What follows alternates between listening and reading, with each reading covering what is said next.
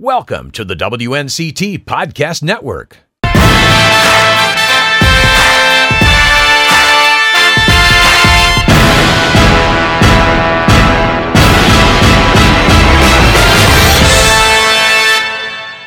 Welcome back to the Nine on Your Side Sports Talk podcast. This week I'm back with Garrett Short. We're going to talk about sports that are upcoming high school football, ECU sports. There's a lot of stuff coming up right now. It's kind of dead. You know, it's July. There's not too much going on, but we're going to talk about everything that's coming up and get everybody excited. So, first off, thank you for joining me today. Oh, thanks for having me.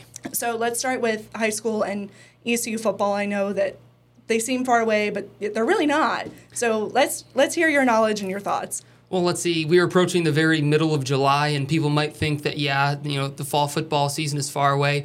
That is not the case at all. Teams are going through workouts, whether that's together or individual right now, because as soon as August hits, things are going to ramp up to 11 really, really fast, uh, especially for ECU, because let's be honest, there's a lot of new faces.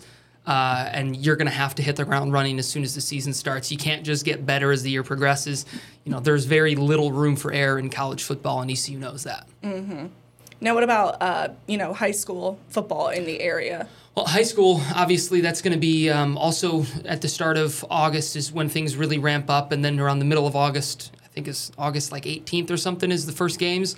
Um, so again, you're going to have to hit the ground running here soon, especially for some teams in the area. Uh, we had a very good year for football last year. We're talking East Duplin won a state championship, New Bern won a state championship. They were undefeated. We saw uh, Riverside Martin, who is now going to be Martin, as those schools, both South Creek and Riverside, are co-oping. Um, all those schools had great years, but there's going to be a lot of new things. Like I mentioned, the co-op between South Creek and Riverside that means all these teams are going to be pushed into one, those two schools.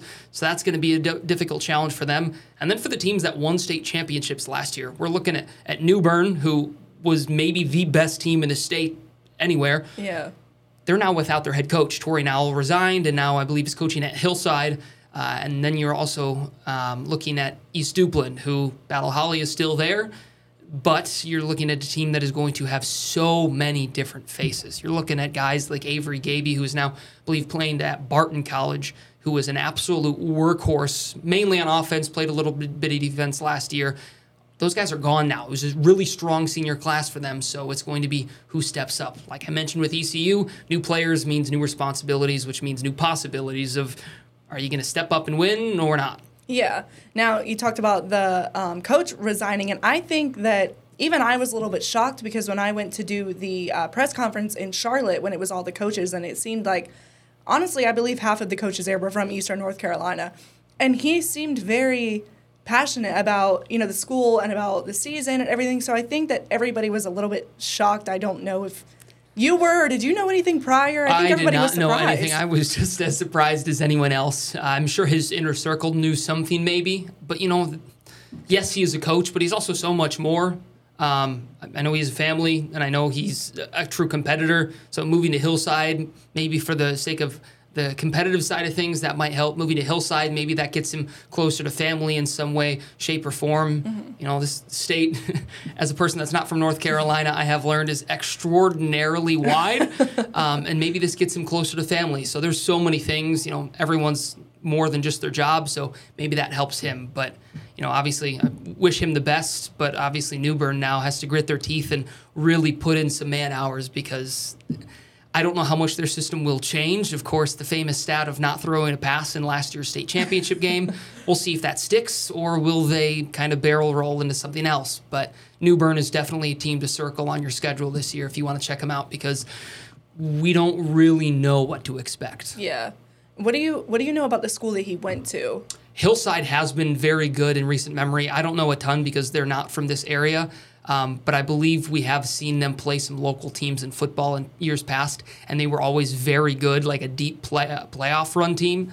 Um, so maybe this is an opportunity for him to take another team uh, to the state title. Maybe that's his goal. So and that those would all, of course, be questions for him. But there's something about you know competition once you reach the mountaintop, they say. Yeah. So he has obviously reached the mountaintop with New Bern, an undefeated season, truly incredible for the Bears last year and this is a new challenge for him. Now, with ECU football, we briefly mentioned it beforehand, but now that we know it's coming up, I feel like this is kind of the time where the questions start to arise. Obviously, after last year with the bowl game, it was like, we're going to be without Holton, you know, that really sucks. But now it's like, oh, okay, we're really about to be without Holton. And everybody is kind of, you know, not looking for, they're looking forward to football season, but it's like, this is going to be a whole new team. And a lot of people, including myself, when it comes to anything, don't enjoy change. I don't that doesn't mean I won't like Mason Garcia. I just don't enjoy change. And that's what college football is all about. I you know, know. you can hold on for dear life five, six, I'm sure probably even seven years of eligibility if you have things like injuries and obviously COVID.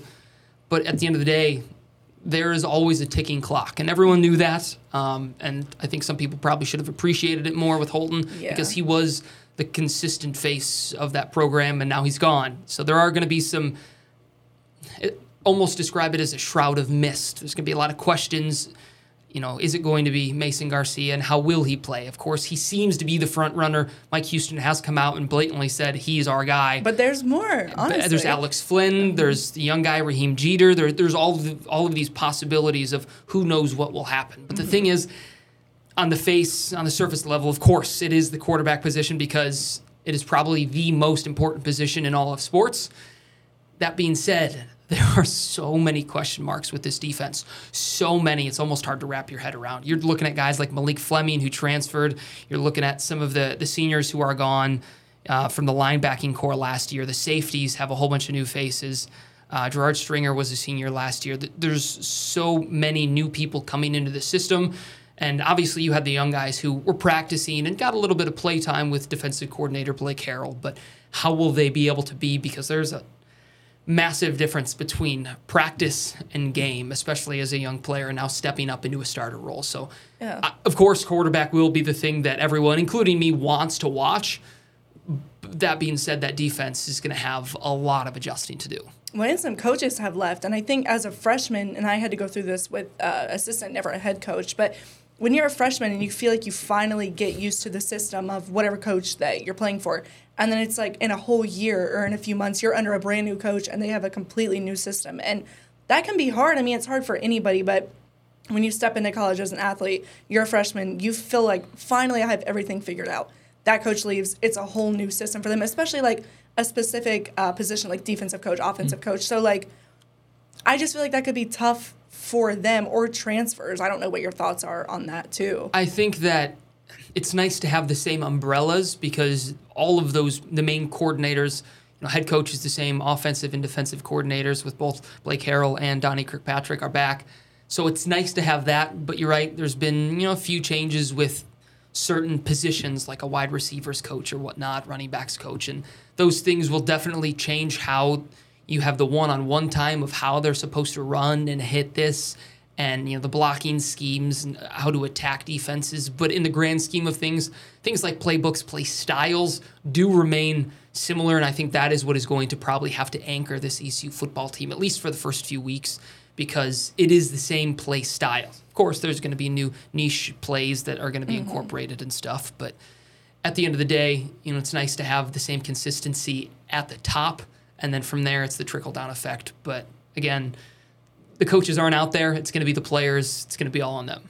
Now, something else that feels like it just ended, and it kind of did, but it also kind of didn't, and it will be here before we know it, is ECU women's basketball.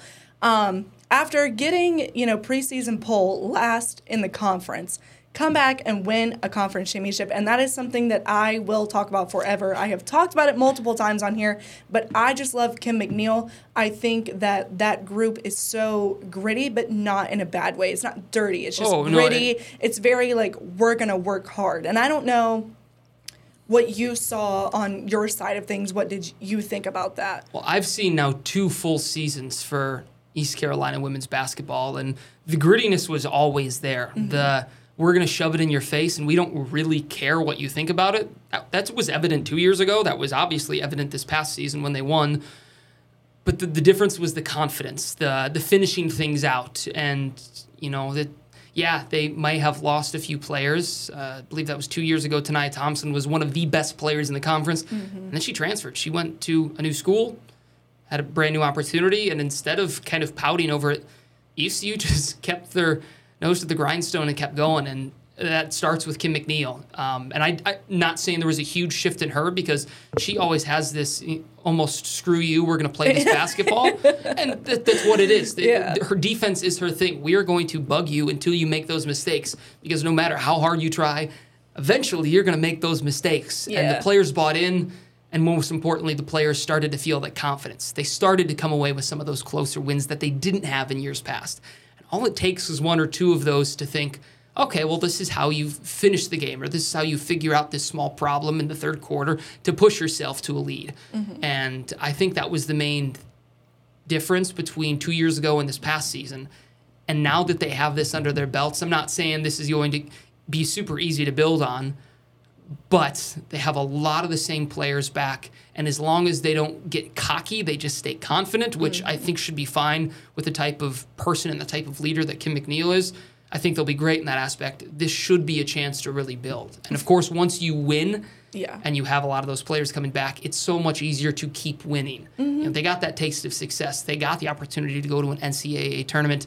Now, where do you go from here? They went. Next up, it's time to win. And from what I know about Kim McNeill is, you know, the amount of times I've spoken to her, she is very uh, confident, but I feel like she's confident in her skills as to what she can teach because I know that – when I had her on for the podcast, she kind of told me, "Oh, you know, my daughter is starting to play softball. Her daughter's young. I don't know the exact age, but I was in there uh, at one of the batting cages here in Greenville filming a segment."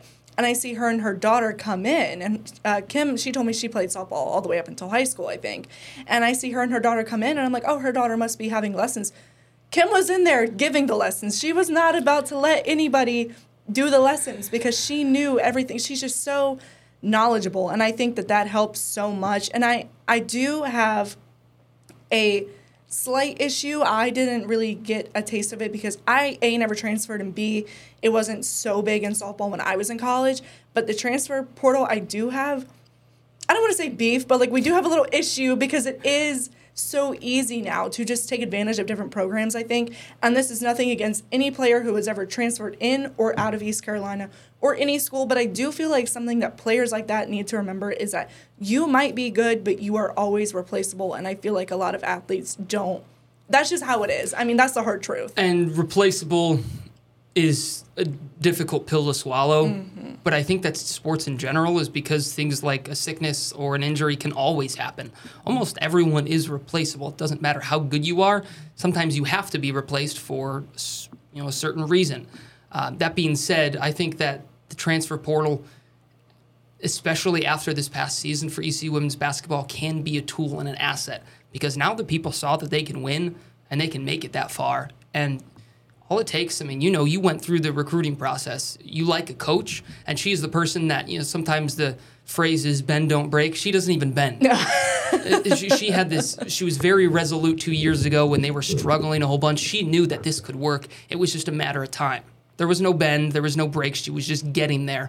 And finally she did. And now that, you know, I've talked about the players tasting success, now that she's had success, she's going to be hell bent on not going backwards. Mm-hmm. And she has these players coming back. Players like Amiya Joyner, you know, who really, in my opinion, there is no ceiling. A She's so athletic. Player like yeah, four weeks in a row or yeah, something crazy. A conference newcomer of the year, so skilled, especially if she can develop something uh, resembling a jump shot out till 15 feet. she, we could be looking at a player that could be conference player of the year for, in the future. Mm-hmm. Um, I don't know where the ceiling is for this ECU women's basketball team, but as long as they don't lose their base characteristics of that dog defense, basically, I, I, really am excited to watch them this upcoming season. When I think success, obviously, this is just, you know, kind of a common knowledge thing is that success brings in more recruits and more talent. Exactly. I mean, you look at Oklahoma's, I relate everything back to college softball, but you look at Oklahoma softball. I mean, they are so good, and it's almost unfair, but it's because of how good they got.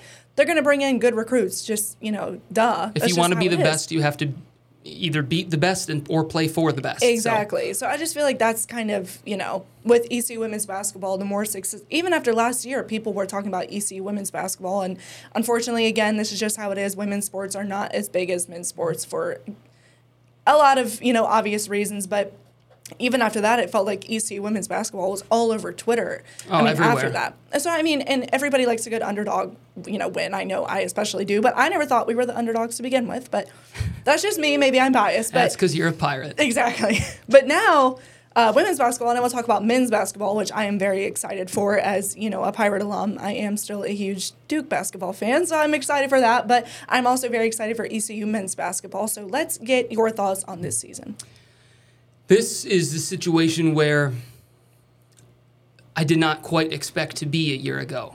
You didn't really know what to what we were going to get out of the first season under head coach Mike Schwartz. I believe it was 16 and 17 overall record last year, which by ECU standards that's pretty good. Yeah. Right at that 500 mark. So I was you know, very pleased with how they played, especially in the home stretch, despite the fact that they had quite a few injuries. You know, Wynston Tabbs left the program.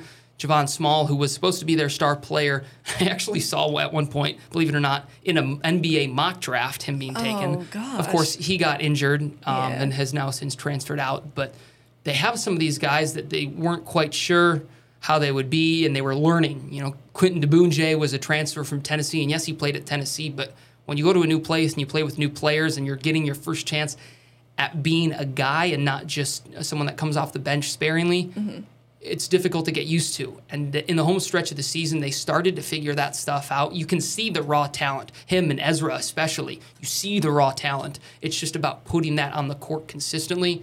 Um, and if you pair those two with you know a good season from R.J. Felton, you know if he can work on some of that consistency, because any anytime he's probably the most athletic person on the court. If Yeah. you ever seen the kid dunk? Trust me, As he's tiny as he Yep, is, too. yeah, and he is built like a bulldog, Yeah. pit bull, something. He's so athletic.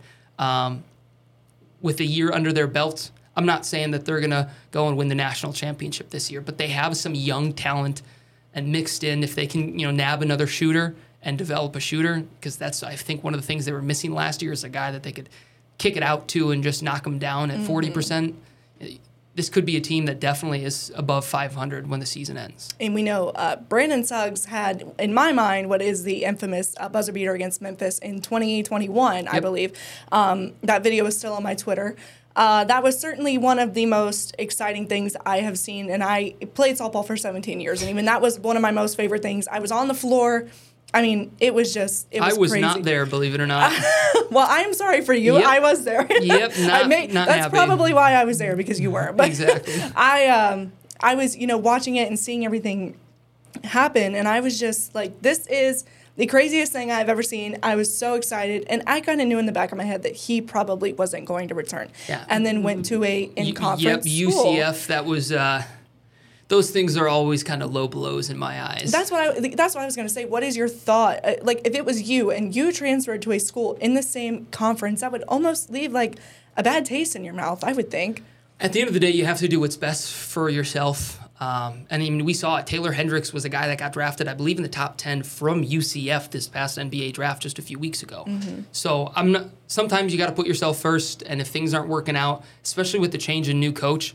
I think then there should absolutely be no ill will towards guys Yeah. like Brandon Suggs that do that. You have a new coach coming in. That's not technically what you signed on for. Right. So I understand it. Um, but transferring out can be a bit sticky. You know, that was actually something that we're probably about to get to in a certain baseball player.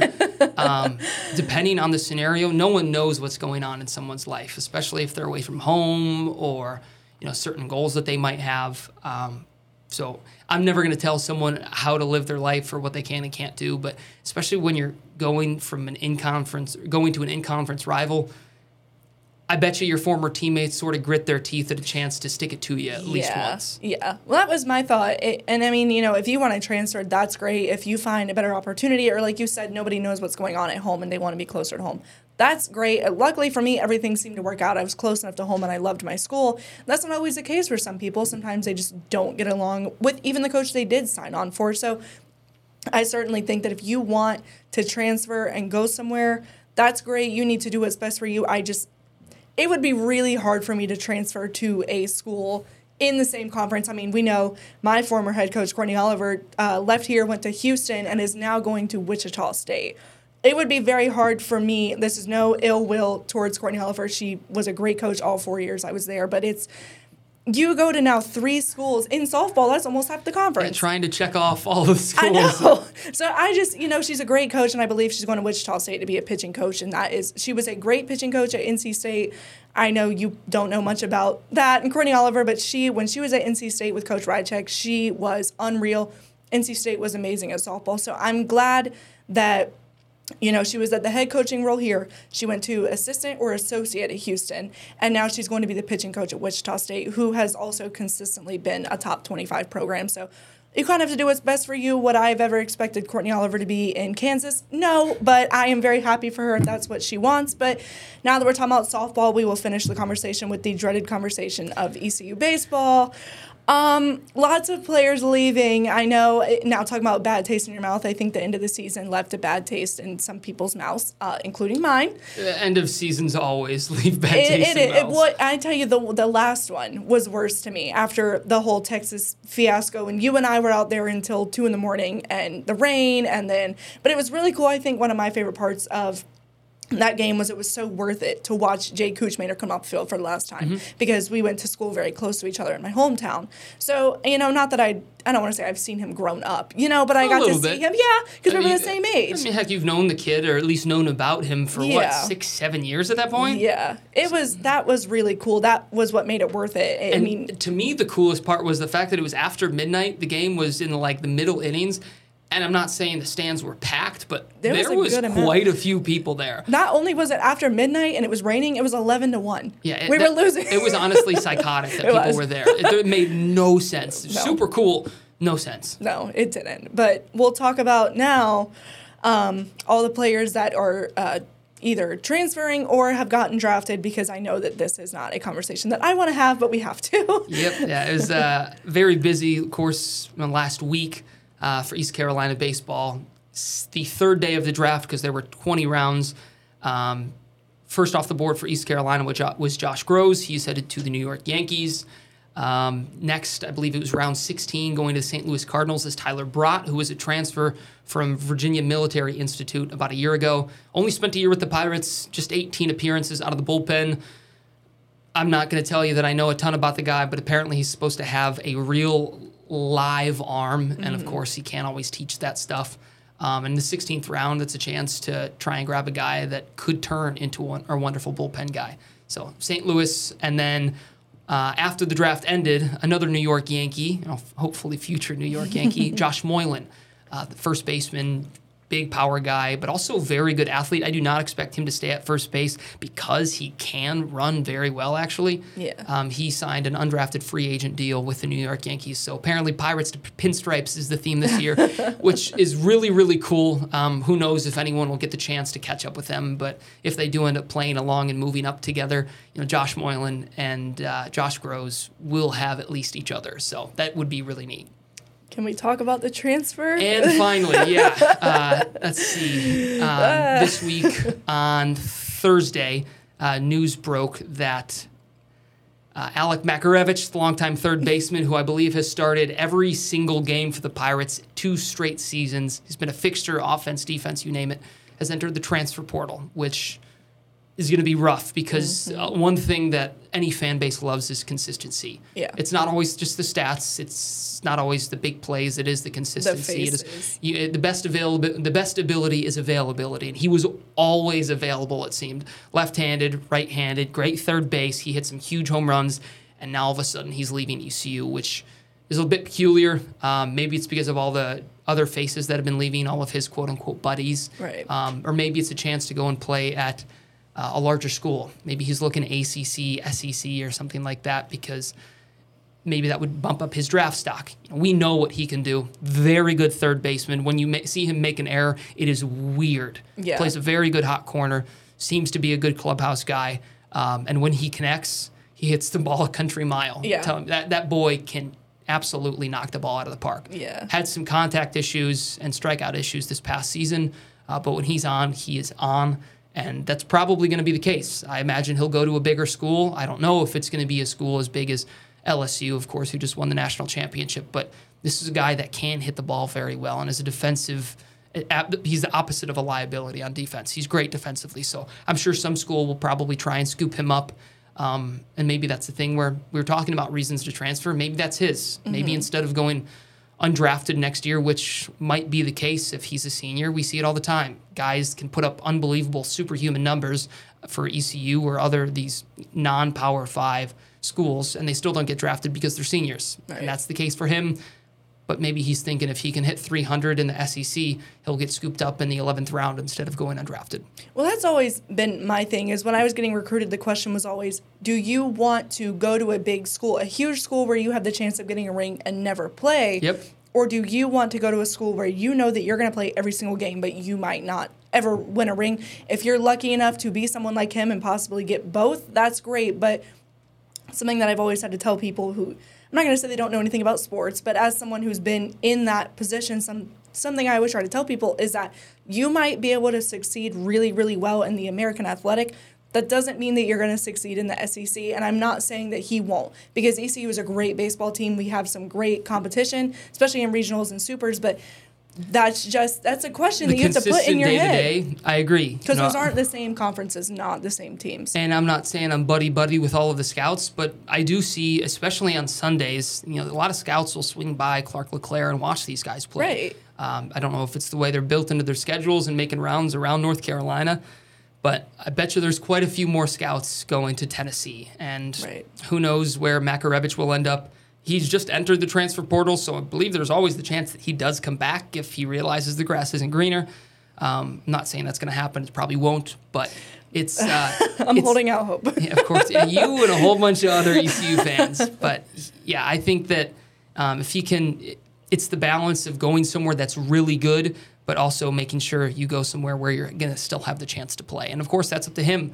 Um, and it's also up to how he plays because he could go somewhere that he starts the season and then doesn't play well, but who knows? At some point, you just have to kind of tip your hat to the guy and say thanks for everything because he's been about as good of a fixture for ECU baseball the last few years as anyone has been. Yeah, and I think you know with with ECU and with Pirate fans, you know, including myself, I am obviously not a fan who's going to get on a message board and yap, yap, yap, because I don't have time for that. I'm also not ever going to do that. But there are a lot of people who are diehard ECU fans and have been for 40, 50, 60 years. And I think that that is great. And do I think that's where I'll be in 60 years? Absolutely.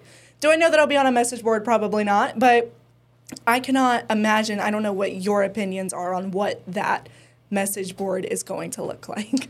Talking about that from not from your perspective, but from what do you think ECU fans are going to talking think? about AMAC leaving? Yes. It doesn't have to be anything I, bad. I'm just curious. Uh, there is always going to be the negative Nellies. I think um, no matter what you contribute. Mm-hmm. You know, you can be, you know, to switch sports. There are Patriots fans that probably hate Tom Brady oh, yeah. because he left, despite the fact that he gave them maybe the best run in the NFL history. Yeah. Um, so there's always going to be those people, but I think you kind of just have to be appreciative. You know, it, it is Alec Makarewicz's decision. He can do what he wants to do, um, and I'm sure that this the person it's probably hardest on was him. You know, I'm sure oh, him yeah. and Cliff Godwin, who is so unbelievably close with his players, it brings him to tears every now and then, especially at the end of on seasons. On both sides, yeah. I think. So to see him go, I absolutely know it was not an easy decision. Um, but if, if that's the route he wants to take, I think at the end of the day, if you're a pirate fan, a true pirate fan, sure, you can be a little dissatisfied because you're going to miss him and stuff. Um, but I don't think there should be any reason for vile comments or to ha- hate the guy or anything because he's delivered. He's delivered yeah. at least as much as expected, probably more.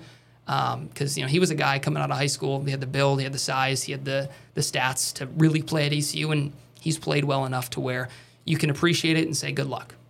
Do you have anything left to say about upcoming sports, ECU sports? I think, like anyone, I'm just excited to see the year start. That at the end of baseball season, it's like, man, there's so much going on. I'm just trying to keep my head above water, going around to high school and college stuff, and then all of a sudden things end and it's nice for about a week or two. And then it's but it's like a week long vacation. The yeah. first three or four days are great, and by day five, you're kicking your foot in the sand. Like I, am kind of bored, so I'm ready for ECU football. Um, very excited for the winter sports this year, just because there's so many possibilities of growth for both men's and women's basketball. Um, but yeah, of course, got to take one thing at a time. Football first. It should be a good year. I think, you know, July. Uh, my birthday is in six days, so my birthday is in July, but it is my least favorite month of the entire year. Um, my mom and my dad's birthday is in July, so I am so sorry, but that is just the case. It's a lot of celebration. It, it, well, I just, me and my mom have the same birthday. That's interesting. So, yeah, July is just, you know, my least favorite month besides, you know, getting to celebrate my mom and dad is great. But I will end with I am super excited. This is not ECU related, but everybody keep in mind that in 89 days, the Carolina Hurricanes will take the ice. I am so excited. October With hopefully 11th. an, a healthy Andrei Svechnikov. You probably know that more than I do where he stands. But I don't know that they've said anything, but I, you know, I'll give him a text and we'll ask. I'll shoot him a text and find out for everybody. But we have got 89 days, October 11th. Everybody, mark your calendars. If you're anything like me, you already have. But thank you so much for joining me today, Garrett. oh, thanks for having me. All right, I'll see you guys next week.